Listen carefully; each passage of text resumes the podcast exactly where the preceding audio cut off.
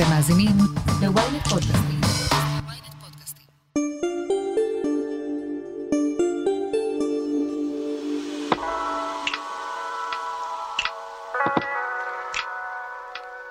ב-27 בפברואר 2020 התגלה בישראל חולה הקורונה הראשון. זוכרים? איך אפשר לשכוח? מקומות הבילוי נסגרו ונפתחו מחדש, הילדים יצאו וחזרו למסגרות, חזרנו לעבודה, אבל מה קרה למערכות היחסים שלנו בזמן הזה? במלאת שנתיים לפרוץ המגפה, יצאתי למסע בעקבות העולם מחדש, זה שעם הקורונה. והפעם הפרק השלישי, שמוקדש למה שחשוב באמת, אהבה. אני מעיין רודה, וזאת הכותרת. מה שקרה בקורונה, אני חושבת שהיה זמן רגע להירגע, להוריד את הרגל מהגז ושנייה להסתכל על החיים ולהביט ולהגיד, זה מה שאני רוצה לעצמי? זה באמת מה שאני מייחלת לעצמי? ולהסתכל על זה באומץ, להסתכל על זה גם בכנות, ולהגיד, האם ככה אני רוצה להמשיך ולחיות את חיי? ולקבל את התשובה כמו שהיא, אה, ולהיות באומץ. והתשובה שלך הייתה לא. לא. את מורן לי קוגן, בת 36, יועצת מינית וזוגית מגבעתיים, אני מכירה עוד לפני הקורונה. בפעם האחרונה שנפגשנו היא הייתה נשואה פלוס ילדה. כשחיפשתי אנשים שהעולם הזוגי שלהם היטלטל ויצאו מהנגיף אחרים לחלוטין מאיך שהם נכנסו אליו, היא שלחה לי הודעה והזמינה אותי לתה במרפסת.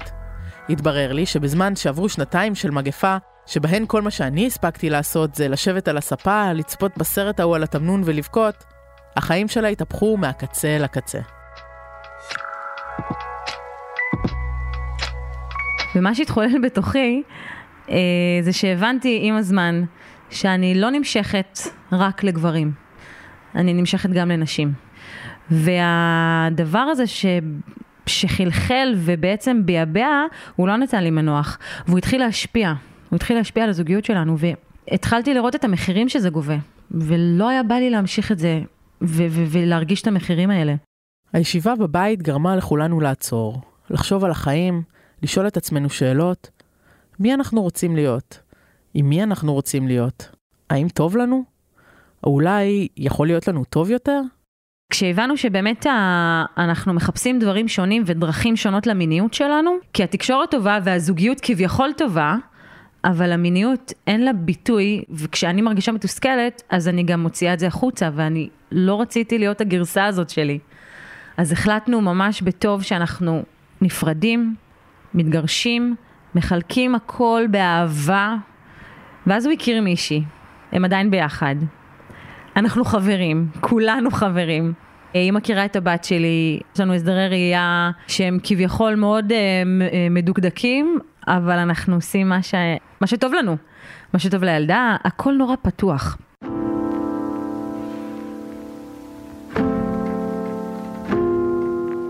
ואז אה, עם הסגרים, עם הזה, התחלתי להיכנס לכל מיני אפליקציות. וגיליתי את הטינדר. במרום שנותיי גיליתי את הטינדר. מורן גילתה שלהיות רווקה דווקא בסגרים זה לא כל כך פשוט. והיא לא הייתה היחידה. לראשונה בחיי אה, הרגשתי פתאום את הבדידות הזאת, כי אני אדם עם חיים מאוד מאוד מלאים, עם המון חיי חברה, ופתאום היה מין חור כזה, של אוקיי, יש לי את עצמי, אני יודעת להעביר עם עצמי זמן, הכל בסדר, אבל בא לי עוד מישהו, בא לי, לא, לא בא לי לישון לבד כשאני בסגר, ואני לא יצאתי מהבית שבועיים. זו לא רשתת מאור, עורכת ערוץ יחסים בוויינט ומנחת הפודקאסט סקס אפיל. כל הזמן עושים את הדבר הזה של הדשא של השכן אה, ירוק יותר, למי מי סובל יותר, הרווקים או האנשים שבתוך זוגיות. ולכל אחד יש את היתרונות והחסרונות שלו, אבל רווקים גם, בהחלט רווקים ורווקות סבלו מאוד, בייחוד מבדידות. גם רואה את זה בסקרים למשל, שמבחינת אה, סקרים של רווקים ורווקות, מה הם מחפשים בקשר, אז הרבה סקרים בתקופת הקורונה הראו שפתאום יש האצה בצורך ב- וברצון בזוגיות, מה שלא היה בעבר. וגם אנשים הרבה יותר חשוב להם באמת להעריך את האדם, לשיהיו, שתהיה כזה אה, מערכת ערכים משותפת, אה, הרבה, נגיד, מראה. הוא הפך להיות אה, פחות אה, נחשב מבעבר. בטרנינג כולנו נראים אותו דבר. בטרנינג כולם נראים אותו דבר, וגם באמת אנשים, זה גרם לאנשים להעריך את מה שחשוב באמת. נחזור למורן. הסגרים, השעמום, הבדידות והסקרנות הובילו אותה מטינדר לקבוצת היכרות של לסביות וביסקסואליות בפייסבוק. היא ראתה שם פרופיל שמצא חן בעיניה. פשוט התחלתי איתה, והיא נתנה לי ברקס, כמו כל רומן טוב. לגמרי. נתנה לי ברקס, אמרה לי שהיא לא פנויה רגשית, אמרתי אוקיי, סבבה, ביוש. עבר כמה זמן, ואיכשהו הדרכים שלנו שוב פעם אה, הצטלבו, ויצאנו. באתי אליה לבית עם חברה שלה, כאילו בקטע אפלטוני, כאילו בקטע אפלטוני, ופתאום אה, גילינו שיש פה משיכה מטורפת. אז זה אכן התחיל בתור משיכה, שבאמת הרבה שנים לא הרגשתי. זאת משיכה שאת מרגישה בגיל 15. שאת מרגישה שכל ההורמונים שלך אה, שולטים בך, בוערים, מבעבעים, ואמרתי לעצמי, אוקיי, וואו, מה, קורה פה משהו מיוחד, שנייה.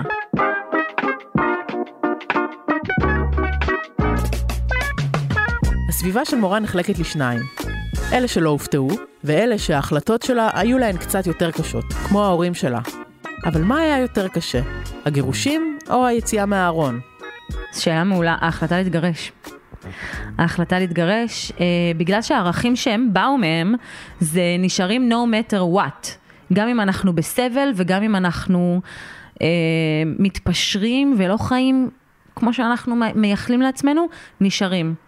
לי זה לא מתאים, ואני לא חיה את חיי לפי ערכים של אנשים אחרים. ואני לא מציעה לאף אחד לחיות את חייו לפי ערכים של אנשים אחרים, אלא להיות אותנטי עם עצמך ולראות מה אתה רוצה.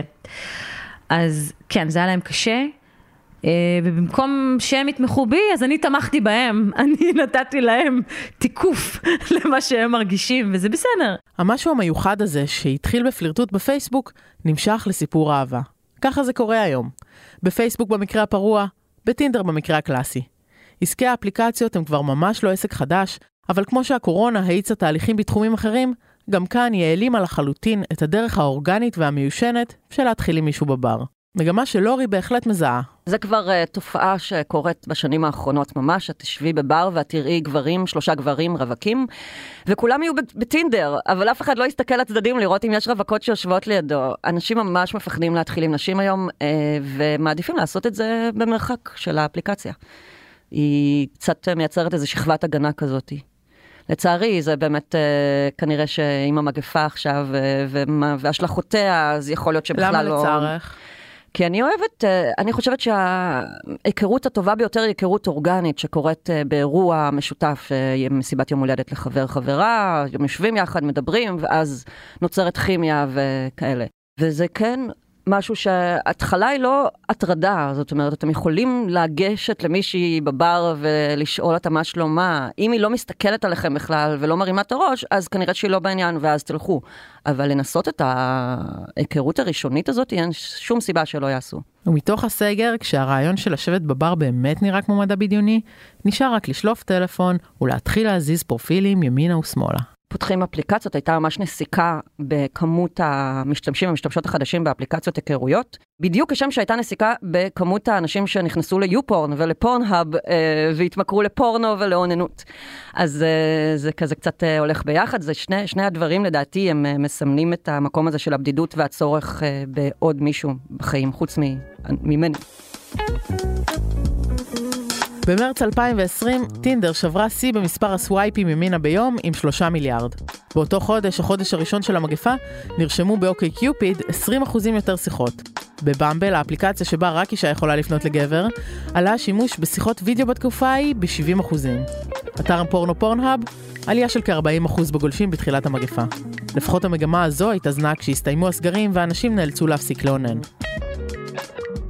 הרוב נמצאו באפליקציות מלכתחילה גם ככה, אבל עדיין הייתה איזושהי תקווה שבסדר, אז, אז נכון, האפליקציות, אבל אני אצא לבר, או אני אפגוש בעבודה, את יודעת, היום זה אפילו קפסולות וכל הדברים האלה, שאפילו בעבודה, שזה גם היה מקום שהיינו נפגשים בו, גם זה במהלך הקורונה, חשף אותנו פחות לאנשים במקום עבודה, שזו זירה מאוד מאוד חשובה.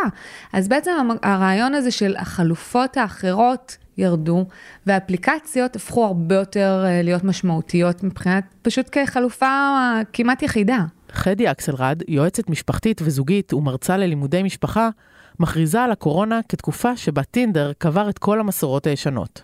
לגמרי. באמת אני אומרת, אפילו רק בשביל להעביר את הזמן, אפילו רק בשביל שנייה להעלות את הביטחון העצמי, זה אפילו לא היה ברמה של להכיר, אבל כן, בטח ובטח גם בשביל להכיר. כלומר, אני מרגיש את החסך הזה, אני מבין שאני מאוד מאוד רוצה את זה, וכן, אני פונה לאפשרות היחידה שיש לי, שהיא אה, האפליקציה. זה טוב? זה רע? מצד אחד זה טוב, כי בואי, זה זמין, וזה קיים, וזה נוח, ו- וגם התוצאות, זאת אומרת, תוצאות מראות ש- שזה עובד, גם לא עובד, אבל גם כן עובד, זאת אומרת, זירה משמעותית שעושה את העבודה. מצד שני, יש, בה, יש לה את הבאגים שלה, זאת אומרת, התחושה הזאת, המ- המקבולים שאנחנו רואים, שזה דברים שחוזרים, התחושה הזאת של רגע, היא נורא נחמדה או נורא נחמד, אבל אולי האלה יותר, זאת אומרת, איזושהי תחושה, חוסר, גם, גם מעייפת נורא. כן, הקורונה. התקופה ההיא שבה הבנו שלחפש מישהו לפי איזה רשימת דרישות שטחית ממש לא עומד למלא לנו את החיים. ככה התחלנו להעדיף גברים חכמים ומצחיקים והפסקנו לחפש דושים. התחלנו לחפש בחורות מגניבות ושנונות ופחות סטוצים. בעצם מדווחים גם בשאלונים שטינדר העבירו, גם בכל מיני מומחים מהעולם שעוסקים בחקר של הנושא המאוד מאוד חשוב הזה, בעצם אה, גילו שיש איזשהו שינוי אה, בקטגוריות החיפוש. זאת אומרת, אם אנחנו בעבר היינו רואים שהחיפוש בדבר הראשון או השני, שהדברים הראשונים שעלו, אה, היו אני רוצה מישהו שנראה כך וכך, שהמצב הכלכלי שלו הוא מבוסס אה, ו- וכאלה, אז היום, ברור שאנחנו עדיין נראה, אבל, אבל אנחנו רואים אפילו יותר מהקטגוריות האלה, דברים שקשורים ל- לחוש הומור. טוב, לא נשאר אף אחד מבוסס. בדיוק, בדיוק. כמו בכל דבר, יש מי שסובל מהשינויים האלו. בחור שכישורי ה texting שלו קצת פחות מוצלחים, או שהמראה החיצוני שלו הוא לא בדיוק כזה שמזמין swipe ימינה, עלול למצוא את עצמו לבד. אגב, יש הרבה אנשים שמודעים לכך והם כותבים את זה מראש. אני לא כל כך טוב בהתכתבות. אני ממש מחפש מישהי שלא תרצה רק לש... לשבת עכשיו חודש שלם ולהתכתב, אלא לעבור לשיחת טלפון ולהיפגש.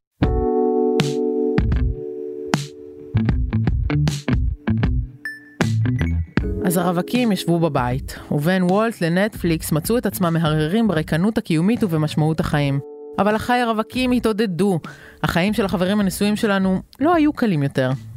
כן, לזוגות היה סיר לחץ מאוד מאוד אה, חונק ומחניק, אה, וראית עלייה במקרים של אלימות במשפחה, אה, בפניות של נשים שסובלות מאלימות, מיחסים מתעללים, מיחסים רעילים, וזה האיץ הרבה מצבים של, הרבה פעמים אנשים מספרים שהם, לקח להם שנים עד שהם עזרו אומץ להציע להתגרש, או לדבר על זה בכלל, וזה, הקורונה לדעתי האיצה את זה, ואת רואה, כן, הרבה זוגות שהתגרשו, כמו גם הרבה זוגות שזה האיץ דווקא את החיבור שלהם, זאת אומרת, הצד השני. אנשים שהתחילו לצאת ומיד עברו לגור ביחד תוך שבוע, זה דברים שלא קורים בדרך כלל. תחשבי שתמיד הריבים, נגיד, הם על אה, חלוקת מטלות הבית, על כסף, על דפוסי התמדדות, על, על נגיד על קצב שונה, כל מיני דברים כאלה. אז עכשיו אנחנו קיבלנו את זה מה שנקרא לפנים. זאת אומרת, הרעיון הזה שזה הציף את, אם אנחנו יודעים לתקשר, אם אנחנו יודעים לחלוק, אם אנחנו יודעים לתמוך. תחשבי, אנשים קיבלו זעזוע. אני מדברת מפלה כלכלית כדוגמה, אבל לא רק, חרדות רפואיות, אה, אה, להיות רחוקים מההורים. חדי רואה בתקופה הזו דווקא הזדמנות. הפחד מבדידות, הרצון בביטחון, אולי לא נשמעים כמו הדבר הכי רומנטי בעולם, אבל בתקופות של מגפה עולמית, רומנטיקה היא ממש לא הדבר היחיד שחשוב במערכת יחסים. הצד הטוב הוא שזה גם אילץ אותנו להתמודד. אם גילינו שאנחנו במצב בעייתי, כי וואלה, את יודעת מה, אף פעם לא רבנו על זה, יכול להיות שאולי אף פעם לא רבנו ריבים דרמטיים, ופתאום זה קרה לנו, בטח ובטח כאלה שהיו להם ריבים דרמטיים עוד לפני כן, אז בעצם איזשהו אילוץ ל, טוב, ככה אי אפשר יותר, אנחנו צריכים לפתור את זה. וזה צעד חשוב. אולי עוזרים לעצמנו, אולי מקבלים עזרה חיצונית, זה לא משנה, אבל אנחנו אומרים לעצמנו, טוב, ככה זה לא יכול להיות, אנחנו צריכים לעשות משהו. כשהחל"תים מתפשטים והעתיד הכלכלי לא ברור, לשבור את הכלים זו גם אופציה שממש לא קל לשים על השולחן. אנחנו כן רואים שדווקא בשנת 2020 הייתה ירידה יחסית קלה בכמות המתגרשים, ועל 2021 עוד אין לנו את הנתונים. אני לא אתפלא אם הם יהיו יחסית דומים. אני כן חושבת ש... שיש משהו כזה ש... שנותן עוד, עוד איזה סיכוי לזוגיות, גם, לפעמים גם כלכלית, לפעמים גם כי אני לא יכול, אבל, אבל זה לא משנה, זה משנה שאני פה, כי אני כנראה מוצא בדבר הזה יותר יתרונות מחסרונות. אז כן, היו פחות גירושים, אבל גם היו פחות חתונות. תכירו את שרה מרים ליבן, בת 30, אשתו של אדם מרגוליס, בן 35. היום הם גרים בתל אביב, אבל הם הכירו בירושלים, ובכלל עלו לכאן מארצות הברית. מתי הכרתם? וואו, בינואר 2000 ו... אני לא אגלה לו שאת לא זוכרת. לא, אני ממש לא זוכרת. Um, 16? מותר לי לבדוק בלו"ז? בדקנו. הדייט הראשון של אדם ושרה מרים היה ב-2018. הם כבר היו מאורסים כשהתחילה הקורונה, ותאריך החתונה המקורי נקבע לאוגוסט 2020. כבר היה אולם, הייתה שמלה, והמשפחות מארצות הברית כבר קנו כרטיסים. באפריל-מאי הבנו ממש רשמית שאנחנו דוחים, אבל לא ידענו מה, מה יהיה. ואז התחיל לגלגל את כל הסיפור של כאילו מה נעשה ואיך נעשה ומה אנחנו רוצים ומה נכון לנו ומה נכון למשפחות שלנו. כי את יודעת, אה, חתונה זה לא רק ל... כן, וכשהמשפחה לא מהארץ זה אפילו פי אלף יותר מסובך. כן. חשבנו אולי נעשה טקס רק אותנו ושני עדים וכאילו לא יודעת בהרי ירושלים. אולי נחזור לארה"ב כדי להתחתן באמת עם ההורים שלנו ועם האחים שלנו אבל בלי רוב החברים וכאילו כולם. אבל גם אנחנו ציונים ועלינו ארצה וגם היה לנו חשוב להתחתן פה בארץ. אדם ושרה מרים כבר כמעט ויתרו על הרעיון של להתחתן. עד שהכנסת החליטה, הולכים שוב לבחירות. אנחנו נגד בחירות. זאת החלטה שגויה. אבל אם כופים עלינו בחירות, אני מבטיח לכם שאנחנו ננצח. הסתכלתי על אדם ואמרתי, הם לא יכניסו אותנו לסגר בלילה לפני בחירות. הוא לא יכול לעשות את זה. כי הוא לא יכול לאפשר לעצמו. Uh, וזהו, בחרנו תאריך. וואו. תוך כדי פחות משלושה חודשים, ואמרנו, אנחנו לא רק עושים חתונה סטנדרטית, אנחנו עושים חתונה, חתונת קורונה שהיה ממש כאילו, לא יודעת איך להגיד את זה בעברית, אבל כאילו, it was like a moment in time. הם שכרו מלון בירושלים ושולחן ענק והזמינו 70 אנשים לחתונה ששודרה באמצעות חברת הפקה גם בזום למשפחה ולחברים שלא יכלו להגיע לישראל. בתמונות שהיא מראה לי מהחתונה אני רואה את ההתרגשות שלה ושל אדם כשמדברים עם ההורים דרך הטלפון רגע לפני. לא ככה הם דמיינו שיראה היום שבו הם הופכים לזוג נשוי. איך הרגשתם כזוג בתוך כל, ה... בתוך כל ההוריקן הזה? וואו, אני, אני באמת לא יודעת איך, איך זה להכין uh, חתונה נורמלית, אז אני מניחה מלא גם לחץ, כאילו שכולם כן. מרגישים גם את הלחץ, אבל זה היה משהו, כאילו החתונה ממש היה מעבר רק, רק הזוגיות שלנו.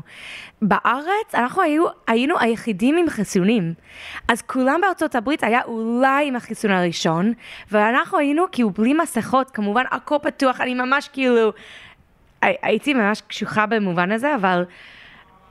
לא יודעת, סוג של שליחות של איך העולם יכול להראות, ואיך אנחנו נוכל להמשיך כאילו לחיות. עד היום, שנה אחרי החתונה, הם עדיין נהנים מהאהבה שהם קיבלו מכל העולם.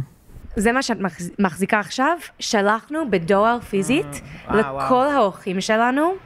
משהו שהם יכולים... Take a photo of yourself celebrating על החיים and email it to us so we can add it to our wedding album. ותראי, גם שלחנו אותם, גלויות אלו, כל אחד קיבל גלויה אחת, וביקשנו מהם לכתוב לנו את הברכה השביעית שלהם עלינו ולשלוח בדואר. ועכשיו, כל שישי שבת, כשאנחנו מדליקים נרות, אנחנו, אלו, אלו שלא קראנו, וזאת הרימה שכבר קראנו, אמ, אז אנחנו קיבלנו כל מיני גלויות מחברים מכל העולם, עם ברכות, שאנחנו קוראים. אם היה חשש או תקווה, תלוי איך אתם מסתכלים על זה, שהקורונה תשנה מעט את תרבות החתונות בארץ, אז אפשר לומר שהן חזרו למצבן ההמוני ממש איך שהיו בימים שלפני המגפה. אבל בעולם זה אולי עדיין נראה קצת אחרת, כמו שלורי מספרת. חתונות נראות אותו דבר בארץ, בגלל שאין לנו personal space, וזה היה נורא נחמד לשבועיים, שאנשים באמת עמדו במרחק אחד מהשני.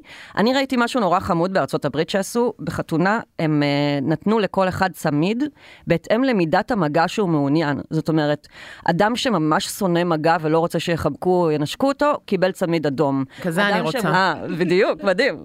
אדם שמוכן נגיד לחיצת יד קיבל כתום, ואדם שהוא כולו לוי דווי קיבל uh, צמיד ירוק, ואז את יכולה לדעת לפי הצמיד של האדם כמה מגע או איך לשמור עליו ממנו מרחק, וזה נראה לי פתרון ממש מגניב. אנחנו כבר ממשיכים עם הכותרת, אבל קודם הודעה קצרה. יש אנשים שהסיפור האישי שלהם כל כך מעניין ומעורר השראה, עד שאסור לתת לו להישכח בערפילי הזמן. אנחנו, ברשת עושים היסטוריה, נעזר בניסיון העשיר שלנו כחברת הפודקאסטים המובילה בישראל, כדי להפוך את הסיפור האישי של סבא, סבתא, אבא או אימא שלכם לפודקאסט כל כך מרתק ועשיר, עד שגם הנינים ובני הנינים שלכם יאזינו לו בשקיקה בעוד עשרות שנים. בקרו באתר הבית של סיפור משפחתי בכתובת familysounds.co.il והזמינו אותנו ליצור את הסיפור שלכם. סיפור משפחתי, מתנה שנשמרת לדורות. דיברנו, דיברנו, דיברנו, ויש נושא אחד שעוד לא אמרנו עליו כלום. סקס. אין לי נתונים אה, מספריים לגבי זה, אבל נראה לי הגיוני, גם מהחוויה שלי, שאנשים עשו פחות סטוצים בתחילת המגפה, והיום הם חזרו לעצמם. אפילו היו לך, אה, יש מסיבות סקס, נגיד כמו מסיבות אה, של, של גילי מוסינזון, מסיבות אורגיות כאלה, שהם פשוט עברו לזום, ואז זוגות נכנסו מהבית שלהם וצילמו את עצמם, ואז גם יכולה לבחור מה לחשוף, מה לא לחשוף. אבל uh, הייתה, בהתחלה בהחלט הייתה חרדה קטנה, וגם uh, לא ידעת בהתחלה בדייט האם לבוא עם מסכה, האם לא, האם לשמור על uh, מרחק. אחר כך זה התגלגל למצב הזה של אה, חיסונים אגב, אה, של ויכוח של חיסונים, האם לצאת לדייט עם אדם שלא התחסן. לא, את שואלת אה, דברים אם הם... אה... אני לא שואלת, אבל בהחלט היה לי דייט גרוע, שהתגלגל לכך שהבן אדם אה, התגלה כקונספירטור ומתנגד חיסונים, וזה כמובן הביא לי את הדייט לסיומו. ודווקא חדי הודפת את התיאוריה שלי לגבי ירידה בחשק עם עליית הטרנינג. נכון, הטרנינג פחות איזה, אבל גם הפוך, גם פתאום אני מסתכל עליו או עליה, ואני רואה שהם, מה זה אלופים, ופתאום אני שומע אותם, איך הם מתפקדים בעבודה, כי הזום פה, והם בעבודה, ואני אומר, וואי, הוא מה זה אסרטיבי, יואו, היא מה זה, איזה תותחית היא, זה גם דברים ש... וזמן, את יודעת, כאילו, הרבה פעמים, וואלה, ירדו שעתיים אה, נסיעה ביום, יש לנו יותר זמן, אנחנו עושים דברים יחד, אז זה לא, אי אפשר להגיד שזה רק טרנינג ופחות בא לי. דווקא יש לנו פתאום זמן אה, לבלות יחד. הרבה זוגות גם גילו אחד את השנייה במהלך הקורונה, לא רק דברים רעים. ואם תשאלו את מורן, היא כנראה תסכים שמהקורונה יצאו גם דברים טובים. את חושבת שכל התהליך הזה היה קורה גם אם לא היה נכפה עלינו לעצור את החיים? וואי, זו שאלה טובה, אני לא יודעת מה להגיד לך. כי אני לא יודעת, אני לא מתעסקת במה אם, אבל אני... אני... אני יכולה להגיד לך שמה שאנשים אמרו לי הכי הרבה זה שהקורונה האיצה תהליכים. ואני חושבת שגם ב... ביחסים זה אותו דבר, זאת אומרת, גם פה העולם עצר, אבל כל מה שקרה בינינו פתאום תפס איזה, איזה טורבו פנימי. לגמרי. אין לי ספק. אני מאמינה שכל מה שצריך לקרות קורה. זאת אומרת, אני מאוד מאמינה בקרמה וב... אה, גם בבחירה חופשית, אבל אין לי ספק שהעובדה שאנחנו צריכים רגע להיות לבד, עם עצמנו, בלי אף נפש ברחוב ובלי להתעסק בדברים שהם מסביב, שמסיחים את הדעת שלנו, אנחנו צריכים פתאום לעצור ולנבור פנימה. ואז פתאום יש הרבה יותר מקום לאושר, לבחון האם אני באמת מאושר, האם אני באמת בטוב. אז אני חושבת, ש... אני חושבת שזה בהחלט נתן את ה... הקפיצה הזאת, נקרא לזה ככה, או את, את ה, כמו שאמרת, את הבעירה הזאת כדי, כדי לקרות, יכול להיות שזה היה קורה, יכול להיות שזה היה קורה יותר לאט, יכול להיות שזה לא היה קורה, לא יודעת, אמ, אבל זה קרה.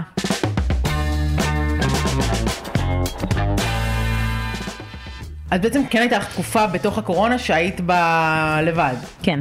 שזה בטח שונה מכל תקופת רווקות אחרת שהייתה לך לפני, כי הלבד הוא מאוד לבד. וואי, לגמרי, זה היה מדהים.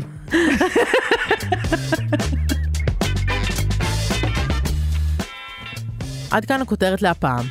בשבוע הבא תוכלו לשמוע את הפרק האחרון בסדרת המגזין שלנו, שבודקת איך נראה העולם שנתיים אחרי החולה הראשון. אתם מוזמנים לעקוב אחרינו בוויינט, או איפה שאתם שומעים את הפודקאסטים שלכם, אם זה בספוטיפיי או באפל פודקאסט, אפשר לדרג אותנו ולהאזין לשני הפרקים הקודמים בסדרה. כתבו לנו מה דעתכם על הפרק בקבוצת הפייסבוק, פודקאסט להמונים, או שתבואו לעקוב אחריי בטוויטר. וכמובן, אל תשכחו לשלוח את הפרק לחברה הרווקה שעדיין לא שמעה את הכותרת של היום. את הפרק ערכתי והפקתי יחד עם רון טוביה ושחר ברקת, על הסאונד ניסו עזרן. ביום ראשון סיון חילאי ועטילה שומפלבי יהיו כאן עם פרק נוסף. אני מעיין רודה, תעשו לי swipe ימינה.